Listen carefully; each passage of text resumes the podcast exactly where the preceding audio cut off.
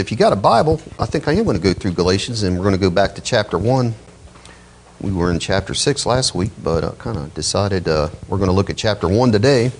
So if you will turn to Galatians 1, title of the message is A Question Turning Away from Good News. We'll begin reading. Let's pray first. Father, just ask you, Lord, once again, as we always do, that you'll speak to our hearts and enlighten our eyes and help draw us closer to you, Lord, and appreciate more the gospel, the good news that you preach to us, and the significance of it, and that it's a word from you. I just ask you'll make all that real to us today, Father, and we pray that in Jesus' name. So, looking here in Galatians 1, beginning in verse 1, as he writes, Paul, an apostle, not from men, nor through man, but through Jesus Christ and God the Father, who raised him from the dead, and all the brethren who are with me, to the churches of Galatia.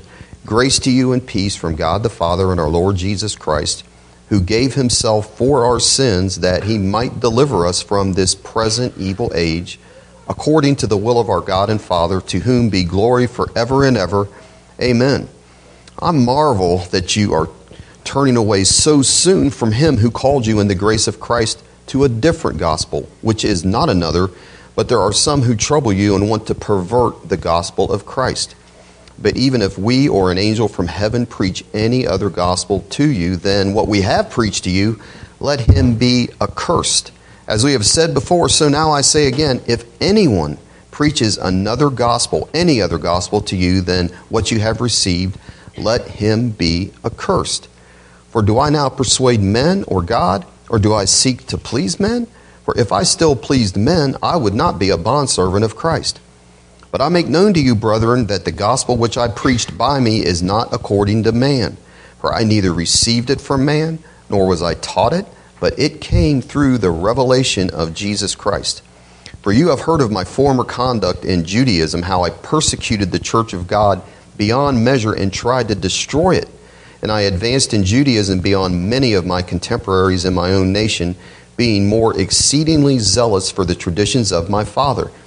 But when it pleased God, who separated me from my mother's womb and called me through his grace to reveal his Son in me that I might preach him among the Gentiles, I did not immediately confer with flesh and blood, nor did I go up to Jerusalem to those who were apostles before me, but I went to Arabia and returned again to Damascus. Then, after three years, I went up to Jerusalem to see Peter and remained with him fifteen days. But I saw none of the other apostles except James, the Lord's brother. Now, concerning the things which I write to you, indeed, before God, I do not lie. Afterward, I went into the regions of Syria and Cilicia, and I was unknown by face to the churches of Judea which were in Christ. But they were hearing only. He who formerly persecuted us now preaches the faith which he, he once tried to destroy, and they glorified God in me. We're going to ask the question how important is the gospel or the good news? We have this letter, Paul, written to the Galatians, and that will tell us because Paul not only uses passionate language in here, he's obviously upset, he's angry, and he's quite sarcastic in what he writes. And why do I say that? Well, for one thing, in this letter to the Galatians, he doesn't begin the letter like he does to the other churches. He begins by naming himself as the author, but even in doing that, he adds something here that he doesn't add to any of the other letters, and we'll talk about that in a minute. Then he names who he's writing to, just briefly to the churches of Galatia, which is just a common way of opening a letter. And then he follows that with a short prayer for grace and peace. Okay. But normally, in all of his other letters, in this letter, instead of giving this lengthy prayer of thanksgiving for the love, the faith, and the devotion of the Galatian church, he does that in every other letter that he writes, if you go back and read them Romans, Corinthians, Ephesians, Philippians, Colossians, all the other ones. I praise you and I thank God for your love, your devotion, your faith in the Lord Jesus Christ, and your love to all the saints. He doesn't do that at all. Instead of that, he just lays right into them. And he says, look at verse 6. This is where normally he would have his prayer Thanksgiving. He says, I marvel that you are turning away so soon from him who called you in the grace of Christ to a different gospel. He is upset. He's like, I marvel. I wonder. I just frankly astonished. You're so soon removed. I can't believe it. There's no praise there for him in that. And then when you look over in chapter 3 and verse 1, look what he says to them. He says, Oh, foolish Galatians, who has bewitched you that you should not obey the truth? And the oh, that oh is there. It's in there. That's not somebody put that. That's in there for emotion. Jesus used that when the Syrophoenician woman pressed in for her daughter.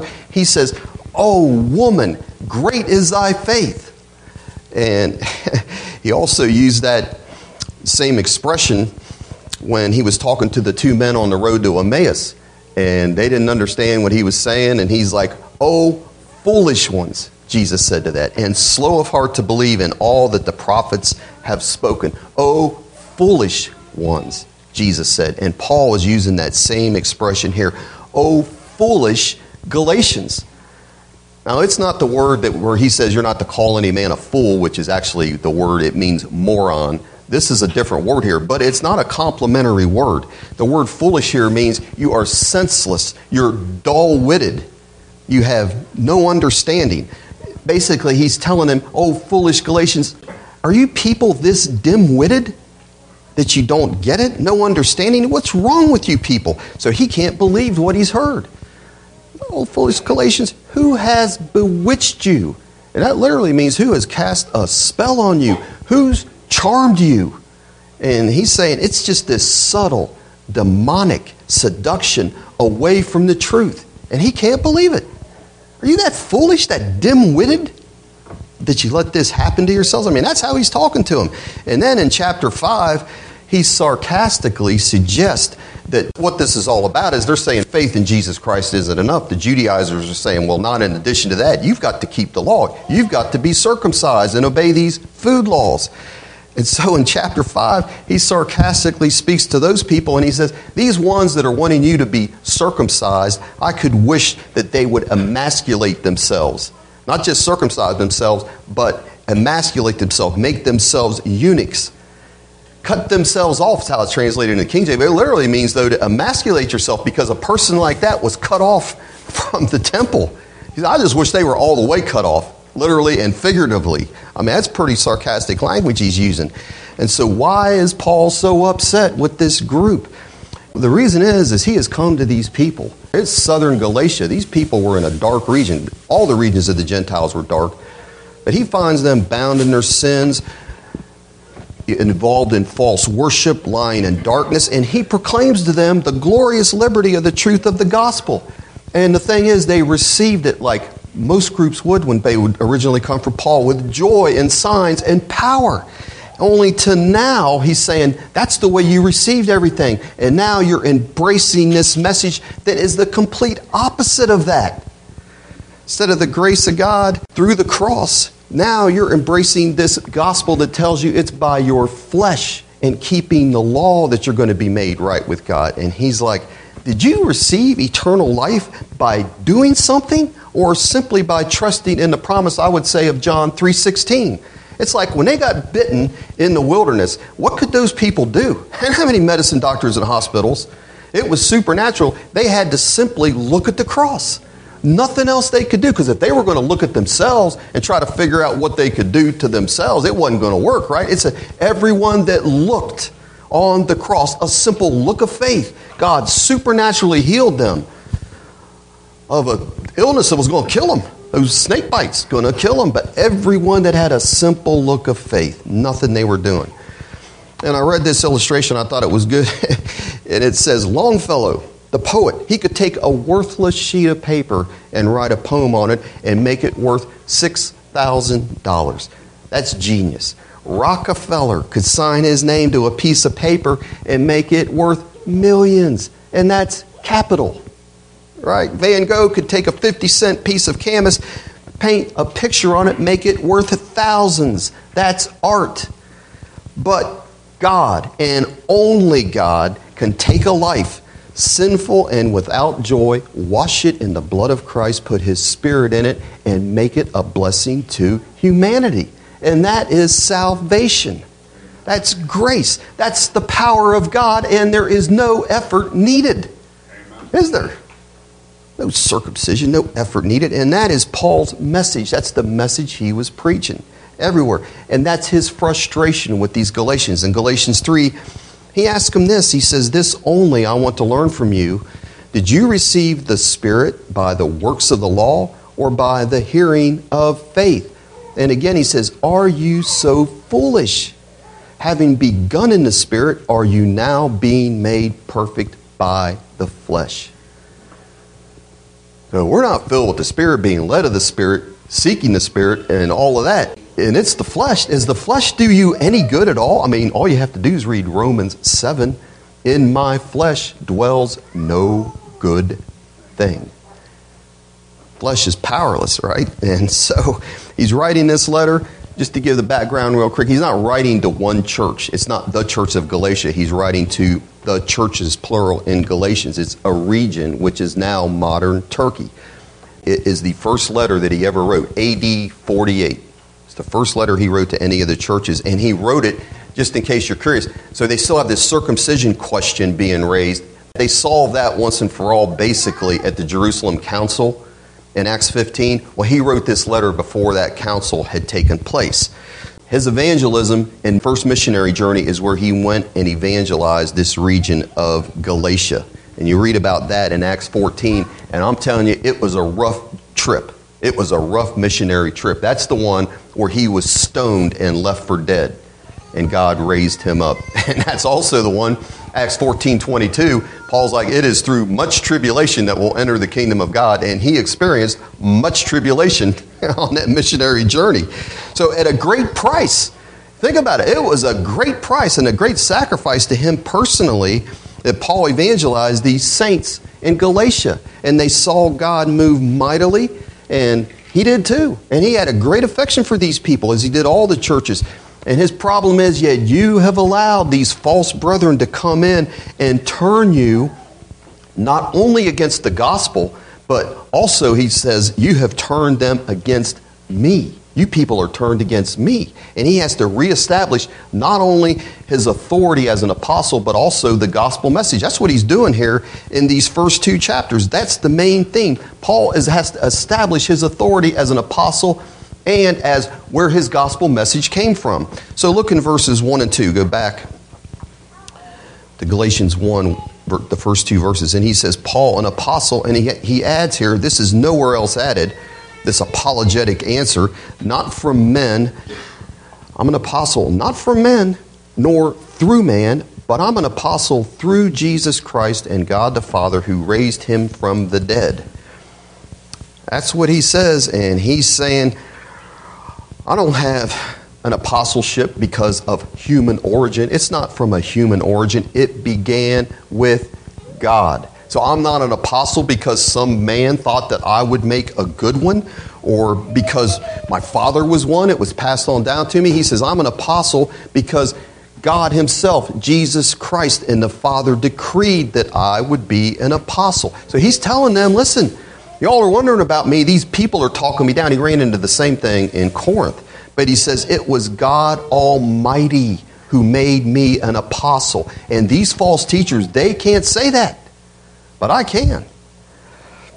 And he also goes on, he talks about God the Father. This is the only place in any of his introductions that he talks about the resurrection. He says, And God the Father, Jesus Christ, and God the Father who raised him from the dead. So, why is he bringing that in? Why is he bringing the resurrection in at this point? Because when did Paul receive his commission and appointment as an apostle? When did that happen? On the Damascus Road in Acts chapter 9. Don't we know that? And when the Lord, the risen Lord Jesus Christ, appeared to him and spoke to him, that's when he was given his authority and that's when he also was given his message. And Paul loved to tell the story three times in detail in the book of Acts. That whole story of what happened to him on the Damascus Road.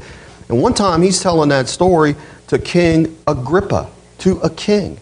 And here's what he told King Agrippa, kind of cutting in on what he told him, but he said, after the Lord had knocked him to the ground, and he said, Paul, Paul, why do you persecute me? And he said this to Agrippa I said, Who are you, Lord? And he, Jesus, said, I am Jesus whom you are persecuting.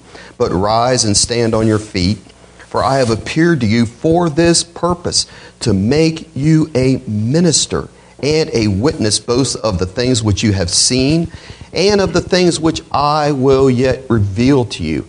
I will deliver you from the Jewish people as well as from the Gentiles, to whom I now send you to open their eyes in order to return them from darkness to light and from the power of Satan to God. So he's saying that's where my authority came from. It's divine authority. I didn't make this up.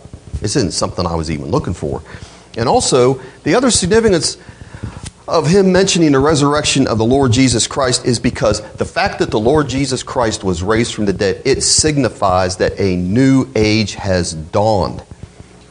And we'll see that new age in a, in a minute contrasts with this present evil age. But we're living in two ages at once, whether we realize that or not.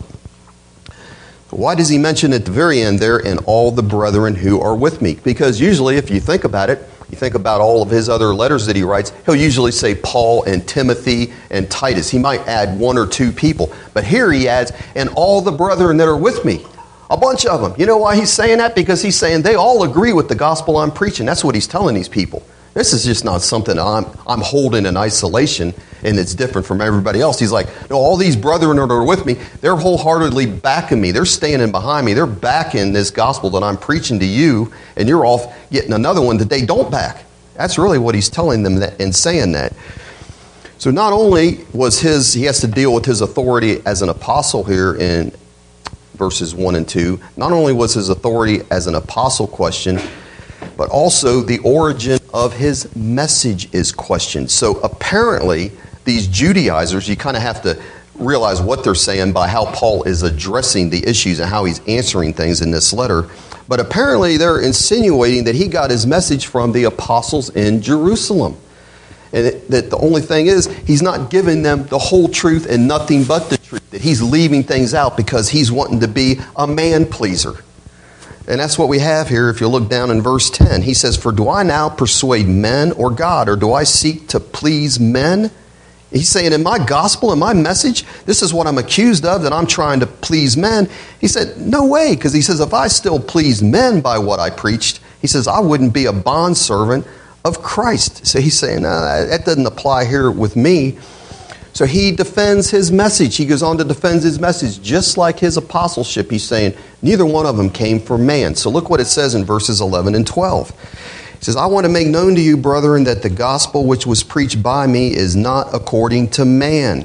For I neither received it from man, nor was I taught it, but it came through the revelation of Jesus Christ. He says, Listen, guys, I want you to know something. Whenever, that's like a formula he uses when he's saying, I'm making a point here. I want you to listen carefully to what I'm saying. He's saying, The gospel I have, it wasn't something that was taught me. It wasn't taught me by Peter, James, or John. It didn't come from my fertile brain. And he was a brilliant man. He was a genius. He said, oh, It didn't come from me. It didn't come from other people. I wasn't taught it. It was a direct revelation of the Lord Jesus Christ. He took me under his wing and personally gave me this gospel. He's saying it was a supernatural revelation that I had. It's not some man made philosophy, not something like Aristotle and Plato. And John Stott said this he says, The magnitude of his claim is remarkable. What Paul is saying, if you think about it, Stott is saying, it's remarkable. He is affirming that his message is not his message, but God's message. That his gospel is not his gospel, it's God's gospel. That his words are not his words, but they're God's words. And he goes on to say this. This is what we have from verses 11 and 12 on through the end of the chapter. And we'll get back to verses 6 through 9 here in just a minute. But he says, if you don't believe what I'm telling you, that it's a divine revelation, he says, let me fill you in on a few things that convince you of that. He says, first of all, if you would look at my past life, why would I preach a gospel that leads men to Jesus and his church? That's what he's basically saying here. Look in verses 13 to 14. He says, For you have heard of my former conduct, my former life in Judaism, how I persecuted the church of God beyond measure and tried to destroy it. And I advanced in Judaism beyond many of my contemporaries in my own nation, being more exceedingly zealous for the traditions of my father. He says, Look, before, before I had that Damascus Road experience, he says, My goal wasn't just to persecute the church, I was out to actually destroy the whole thing. I wanted to level it to the ground. That was my purpose. That's what I live for. And he says, My ambition wasn't to preach the gospel. Oh, my ambition was to outdo all of the people my age, whoever, outdo them, not in the gospel, but in the traditions of the fathers. That was my goal. That was all I was after. He's basically telling them, y'all need to understand my background. I was a fanatical Jewish bigot. He was. He would have hated Gentiles. Why is he going to be an apostle to the Gentiles? And he says, I'm devoted to the traditions of the fathers. He's like, what you need to understand is, all during that time, I was in no frame of mind to become an apostle of Jesus and preach his gospel. I hated him, is what he's telling them. But secondly, he said God had other plans. He's the one that had other plans. It wasn't me. He says, I was bent on destroying the church, but he stopped me in my tracks. That's what he says here in verse 15. Look what he goes on to say. He talks about how zealous he was for destroying the church and Judaism. But there's that great but in verse 15. But that's where basically the brakes went on, is what that but's telling us. But when it pleased God, who separated me from my mother's womb and called me through his grace to reveal his son in me that I might preach him among the Gentiles. What's he saying? The whole reason there that I am now doing what I'm doing is because God did it all. He's saying God had plans for me that I couldn't override. I had other plans, but God overrode my plans. And he said, And when did those start to take place? saying they took place for me before I was ever born. Isn't that what he says? Separated from my mother's womb. Isaiah says the exact same thing. Separated from my mother's womb. And Jeremiah, in Jeremiah 1, he was told this by the Lord. Young Jeremiah, the Lord told him, He says, Before I formed you in the womb, I knew you. Before you were born, I sanctified you and I ordained you a prophet to the nations. And then there was a point of time, though, on that Damascus road when that became reality. God, by His grace, stopped him. He was fighting God. And God, in His love and His mercy, stopped him, put him to the ground, and opened his eyes. The next thing He says, and He gave a revelation of Jesus Christ in me. And really, all he's describing there is what happens to all of us. That should be all of our experience. Not to be called an apostle. We maybe aren't going to have this dramatic divine revelation. He needed that. That was the qualification of an apostle. You had to see the Lord Jesus Christ. But we don't have that. I haven't seen him with my eyes like Paul has. But I'll tell you one thing it says all of us here, we were predestinated before the world was ever created. That's when our election took place. That's when God chose us. He didn't choose you five years ago, however long ago, 20 years ago, 30, whenever you got saved. That's not when He decided to choose you. If you're His, He chose you before anything was ever created. You were already His then. There just came a point in time when His grace hammered you down to the ground, like Paul. We all had our own plans. I've talked about this before our own plans. Our, that, that was me. I had my own plans, my own ambitions, what I was going to do with my life. And God stopped me in my tracks. You're not going any further than that. And oh, I'm telling you, I'll tell you, my plans and ambitions totally reversed. And what happens? Your eyes are open to see who the Lord Jesus Christ is. And I give you my life, Lord. Causes and brings you to repentance, and you make him your Lord. That's what happened. And thirdly, at the end here, verses 18 to 20, he answers the charge that he received this gospel from the other apostles. They're like, this isn't your gospel. You got it from the people in Jerusalem, and then you modified it to make people happy, these Gentiles. That's what he was being accused of. Because look what he says. He answers that here in the end of 16. He says that I might preach him among the Gentiles. The end of verse 16. I did not immediately, when he got this revelation, confer with flesh and blood, nor did I go up to Jerusalem. He says, I didn't go there to those who were apostles before me. Ah, he said, I went to Arabia, returned again to Damascus. Then three years later, I went up to Jerusalem to see Peter and remained with him 15 days. But I saw none of the other apostles except James, the Lord's brother. Now, concerning the things which I write to you, indeed, before God, I do not lie. And he says, Afterward, I went into the regions of Syria and Cilicia, and I was unknown by face to the churches of Judea which were in Christ. So he's saying, when God revealed himself to me and revealed the gospel to me, he said, I didn't run off to Jerusalem to talk to the other apostles and get their approval of this message. He said, instead, I went to Arabia for three years. What did he do there? We don't know exactly. But I would think he was probably meditating on the Old Testament scriptures. He was probably praying. He was having God more fully reveal his plan and his message to him. I would imagine. I think I could safely say that's probably what he, he did. And after those three years, it said he basically went 15 days. He spent two weeks with Peter. But what he's telling him is he didn't go there to get the gospel message, to be instructed in the gospel. But it says here in the New King James, he went to see Peter. But the Greek word for see doesn't just mean to see him, or it means to get acquainted with him, or to visit to get information. When Peter and Paul got together, it was just for two weeks. It wasn't to get the gospel message. They're probably not talking about the weather. Would you think? Those two guys? I don't think so.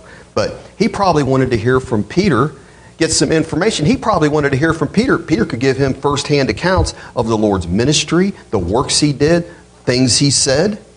Paul didn't have to have every single thing that we read in our four Gospels revealed to him supernaturally, did he? He went and talked to Peter. And I'm sure that what God had shown Paul about the gospel and this ministry to the Gentiles, I'm sure Peter benefited from that. Because we know Peter wrote later, he said, you know, Paul, he's got scriptures and they are hard to understand. So he realizes this Paul's God using him in a special way, and he's a deep man. Wrote most of the New Testament. Right? So what do we learn from this first part of what I'm talking about here? And that is the simple thing is that the gospel we hear, this gospel we have, this Bible, this truth, this saving gospel is not from man. And I'm telling you, Muslims can't say that. They can't. It was from a man who was having seizures all the time and had these revelations. People were telling him, you need to just knock off what you're talking about. But not Paul. This is a supernatural, divine word, the gospel message. It's from God. Here's the thing we need to see if we reject the gospel, the good news, we're not just rejecting man's word, man's opinion, are we? We're rejecting God's word, what He's provided, how He wants us to live what the good news is from him, and that is serious. So, what is this gospel that Paul preached? So, actually, it's in a nutshell. If you go back to, to verses 3 to 6, here it is. He says to them, Grace to you and peace from God the Father and our Lord Jesus Christ. Verse 4 Who gave himself for our sins, that he might deliver us from this present evil age according to the will of our God and Father, to whom be glory forever and ever. Amen. That's the gospel in a nutshell. It is. Jesus gave himself, willingly sacrificed himself for our sins. Not for his sins, for our sins. He willingly sacrificed himself. And Paul does go on to explain that a little more fully in the chapter 3 where he says Christ has redeemed us from the curse of the law having become a curse for us. So our sins had left us cursed, but he took that curse that was ours and due us, he took that and bore that in our place for us. He gave himself to become a curse for us. And what was the purpose? It says there, who gave himself for our sins, that, and that is always a purpose word, that he might deliver us from this present evil age. The word deliver doesn't give the full sense of the Greek word because it means not just to deliver, but to deliver someone from peril or confining circumstances, to set free or rescue. It's a strong word, this word deliver. So it's used to describe in the New Testament it's used to describe Israel's deliverance from Egyptian bondage. That delivered is rescue from peril. Peter's rescue from the peril of Herod's sword. That word deliver. And the rescue of Paul from a lynch mob in Acts 23. It means you're in trouble and you need deliverance. And that's what Jesus did. He delivered us from what? Rescued us from what? Paul says, from this present evil age present evil age. Satan rules as the God of the, this world, this present evil age. And what's the result of that? Just look around you in this present evil age. Sin dominates, sickness, demonic influences are all over the place. Pleasure is king. Every man does that which is right in his own eyes. And it's a perilous time, isn't it? That's what 2 Timothy 3 says, and it's going to become more perilous. But Paul's saying here that Jesus died to rescue us from this age of peril. So, like I said, we're living, whether we realize it or not, in two ages at once because we can look all around us and physically see we're living in this present evil age, but there is also an age which is called the age to come. And when you're born again, you begin to experience that age to come at that point, the new creation as a result of the resurrection. When the resurrection happened, the age to come has begun. When he came to this earth to die, the new age has begun. It just isn't fully manifested, is it? But we can start to experience the new age now. Not the new age, not the demonic new age, but the new age which is to come. John Stott said this, quoting one more time. It says, The purpose of Christ's death, therefore, was not only to bring us forgiveness, but that having been forgiven, we should live a new life, the life of the age to come and that is the gospel. The good news that in the person of the Lord Jesus Christ, the kingdom of God has arrived and has invaded this present age. So the Greek word for gospel or good news, it's used 77 times in the New Testament as a noun, the gospel. To preach the gospel is also used 77 times as a verb. Now, it's not always it could be translated preach the good news or preach the gospel. Sometimes it's just translated in our Bibles as preached. But 77 times, preach the good news. And looking at how that word is used, the good news is going to define what the good news is. Because It's broad. It's not just the forgiveness of sins. That's included, that's part of it. But Paul said to those in Lystra, this is Acts 14 when he's in Galatia, he healed this lame man, if you remember. And they came and they're like, the gods have come down to us and they're wanting to sacrifice to him and Barnabas. And Paul's telling them, wait a minute, don't worship us. This miracle had nothing to do with us. This was done by the living God.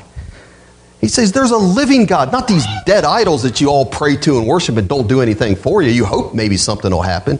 And here's what he tells them Acts 14 15. Paul says, We bring you good news that you should turn from these vain things to a living God who made the heaven and the earth and the sea and all that is in them. And praise God, we serve. That's good news, isn't it? Well, I'm going to serve a dead God that can't do anything for me. What is that song we sing? The Lord liveth, and blessed be the rock, and the God of my salvation. I love that part of that song. The Lord liveth. Most people in this world are serving a dead God. It can't do a thing for him, and that's the gospel. That's part of the gospel. The good news we serve a living God.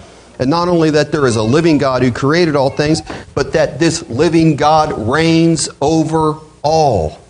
Now, Paul talks in Romans 10 about the need for gospel preachers.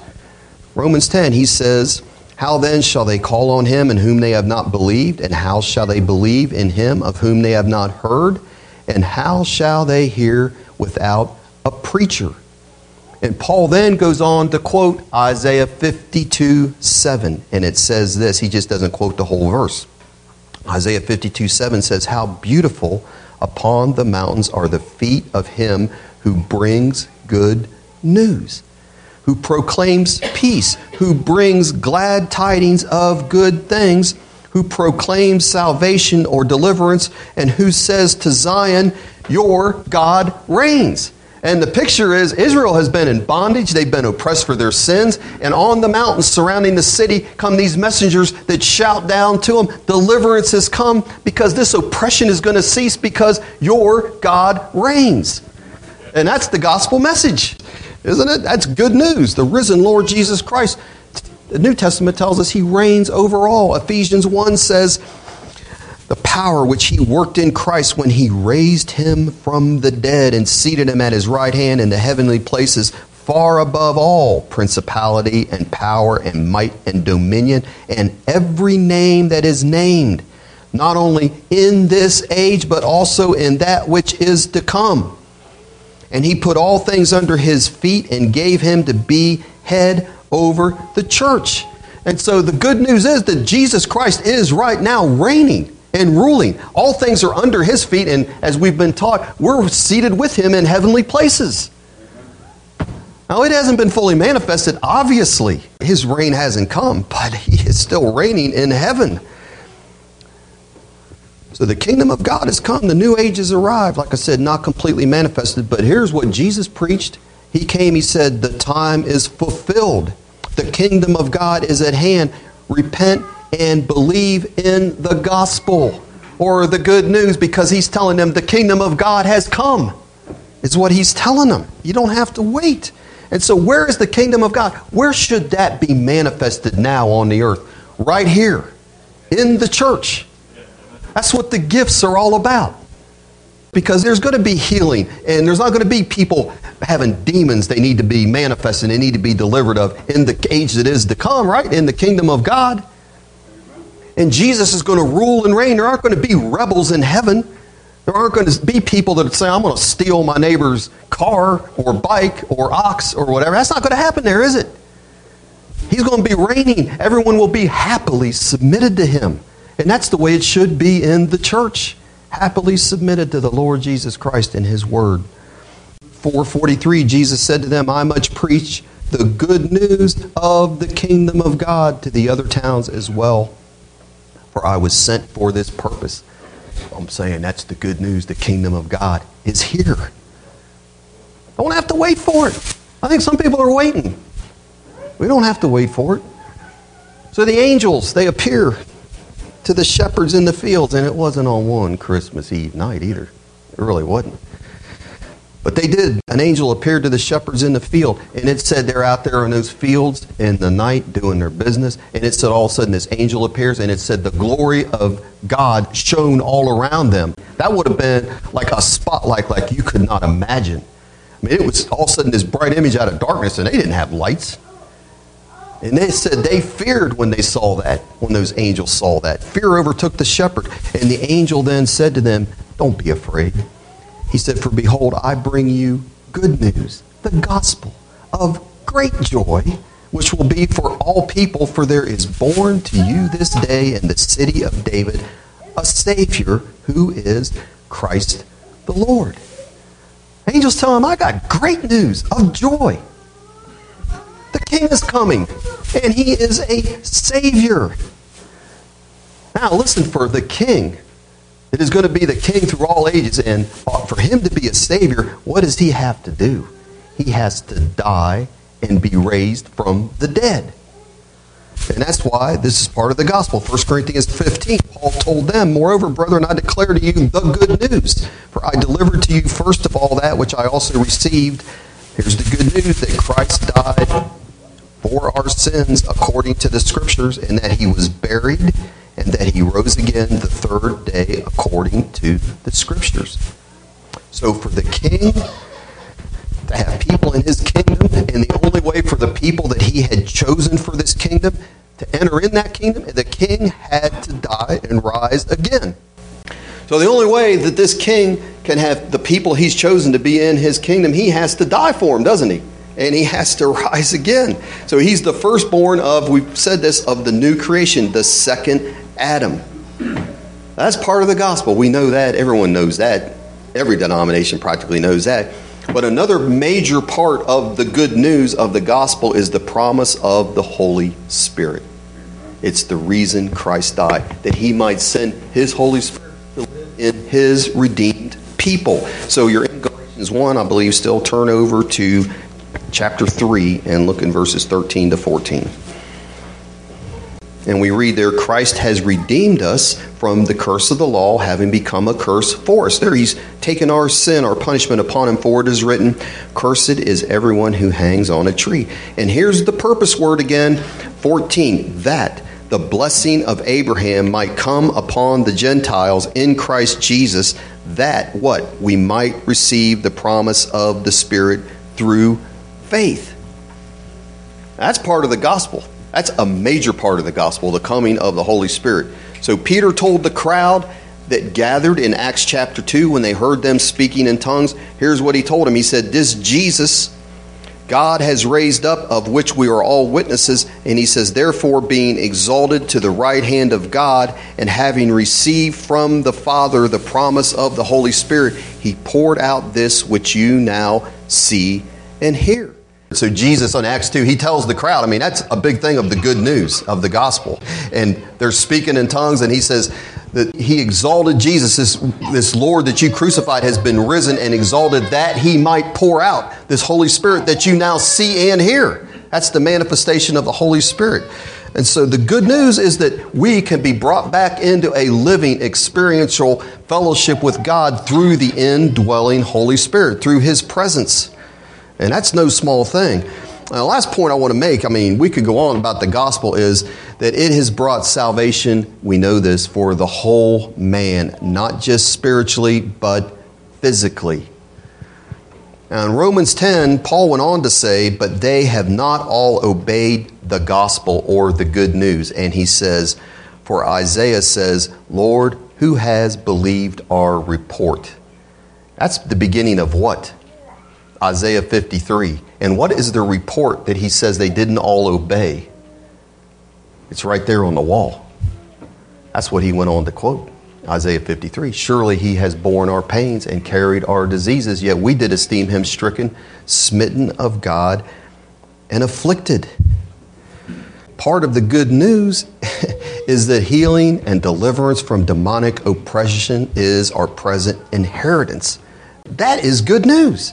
But the bottom line is, not all are willing to obey that good news. That's what Isaiah is raising the question. Who has believed our report? Who's believed that report right there that that's really true? Because a lot of people are doubting it now.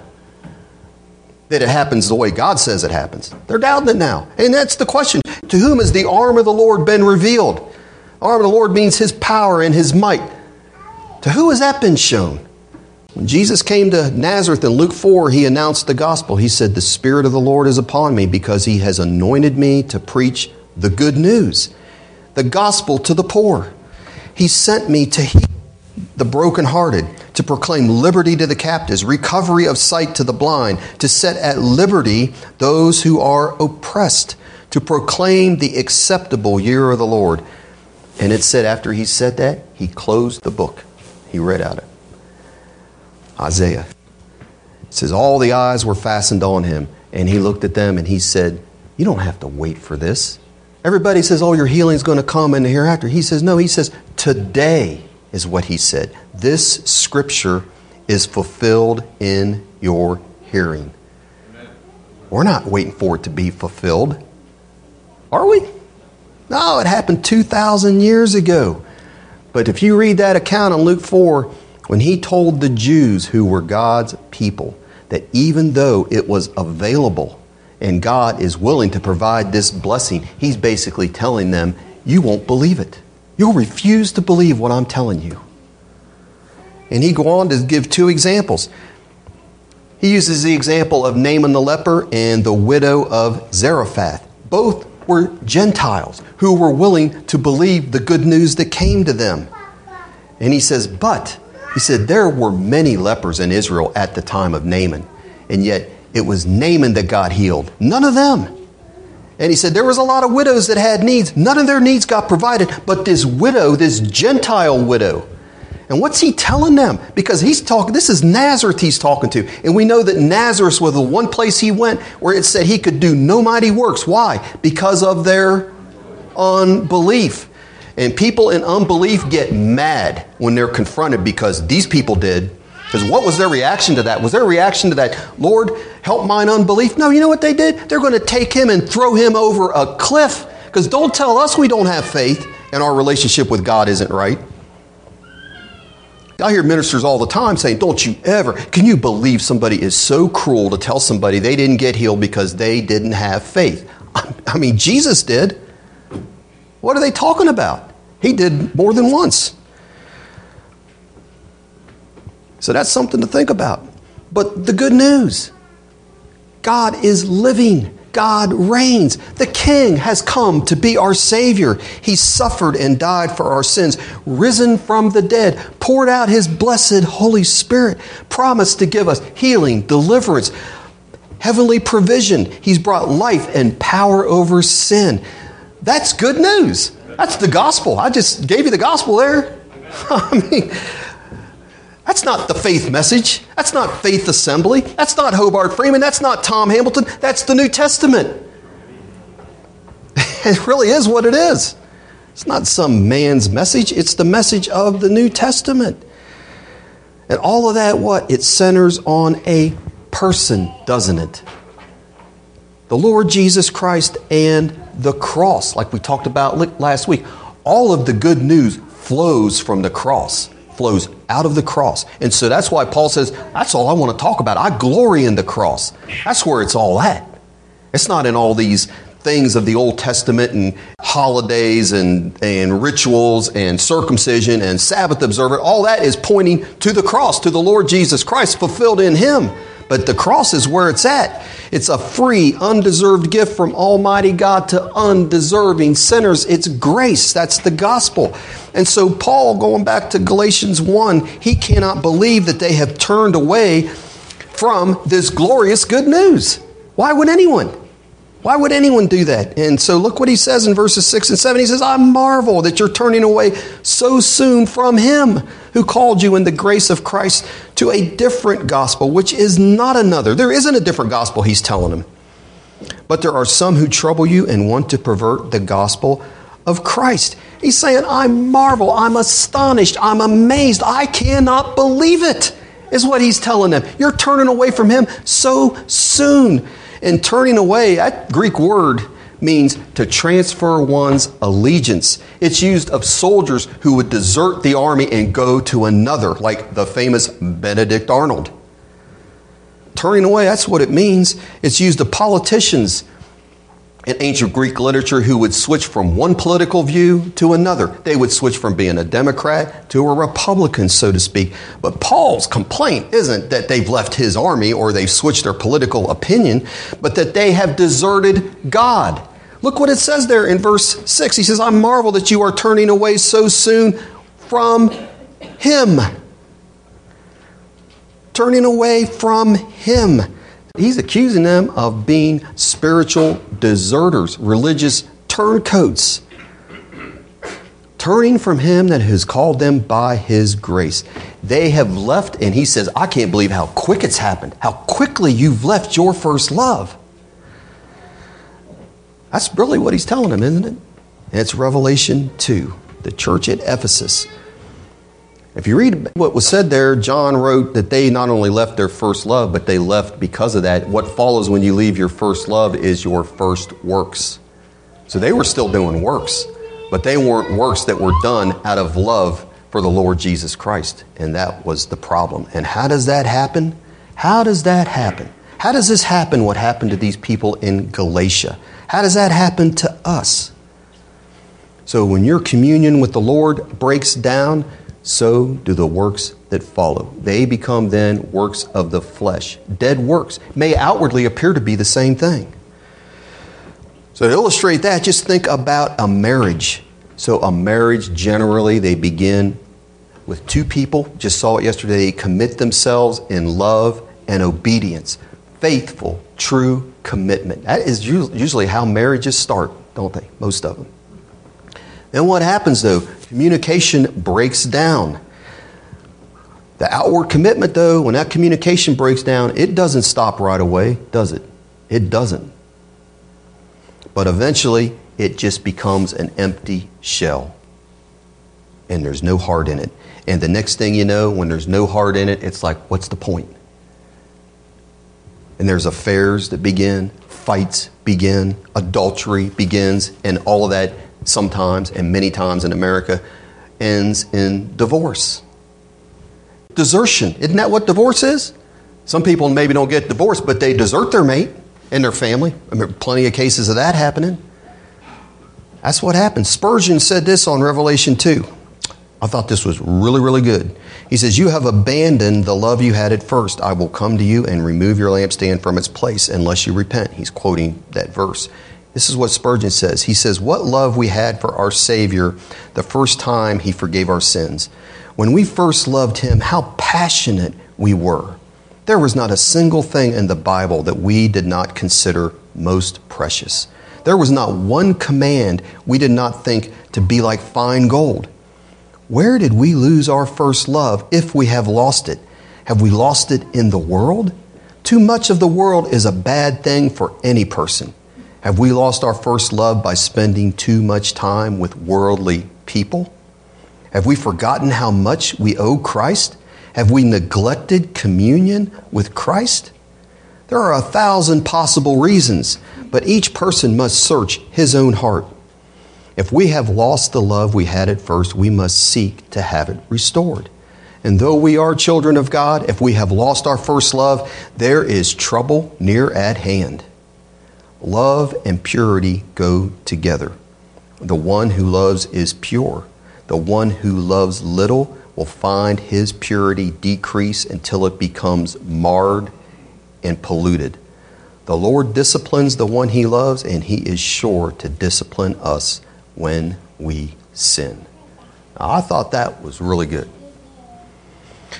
So here's the trouble is when salvation is not a person when it's not a loving commitment to the Lord Jesus Christ. But when your salvation becomes adherence to principles such as church attendance, giving, reading, praying, evangelizing, you're trusting in your external obedience, not in the person of Jesus Christ and his work on the cross.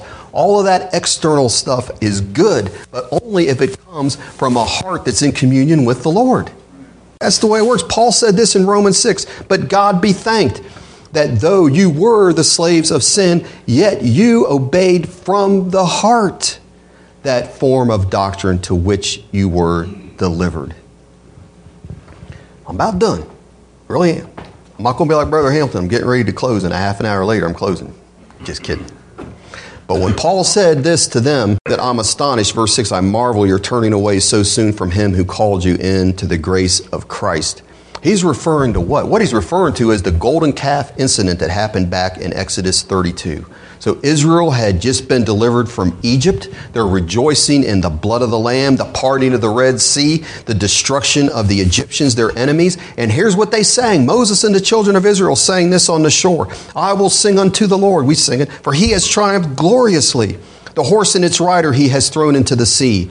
The Lord is my strength and song, and he has become my salvation. And Israel said, He is my God, and I will praise him. He, they said, My father's God, and I will exalt him. And at that point for them, all is well with their soul. They're happy. God's their father. I will exalt him. Oh, the Lord is my God. And it wasn't much longer.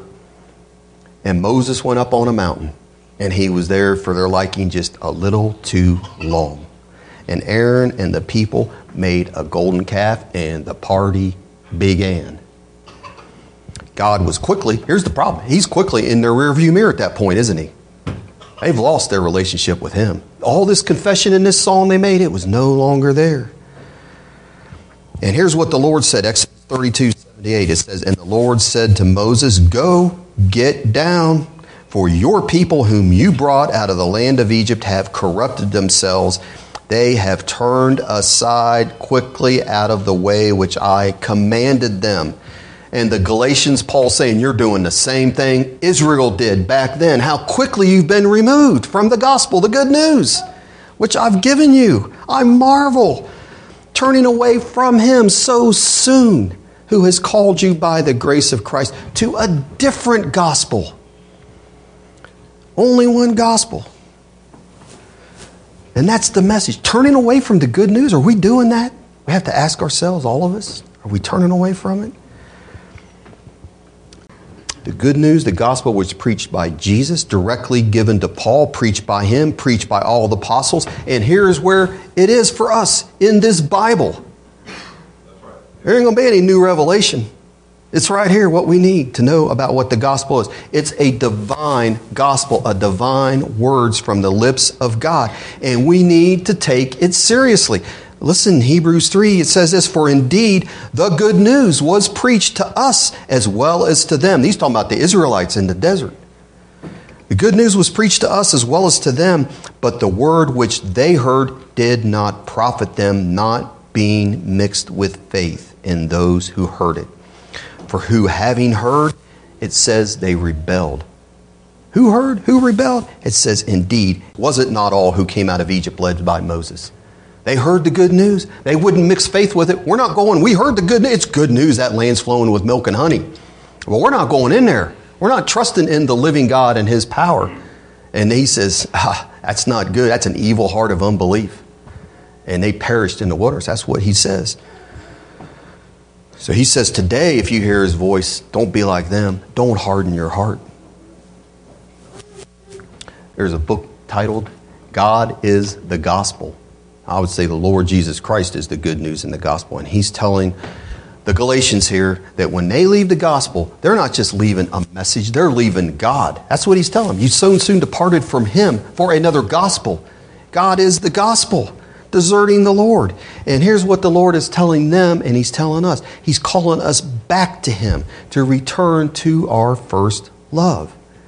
And to be like Paul, what he goes on to say, we'll see in, in chapter 2 the life that I now live, I live by faith in the Son of God, and we need to see that He loved me and gave Himself for me. And that'll make all the difference in the world. So we need to just press in.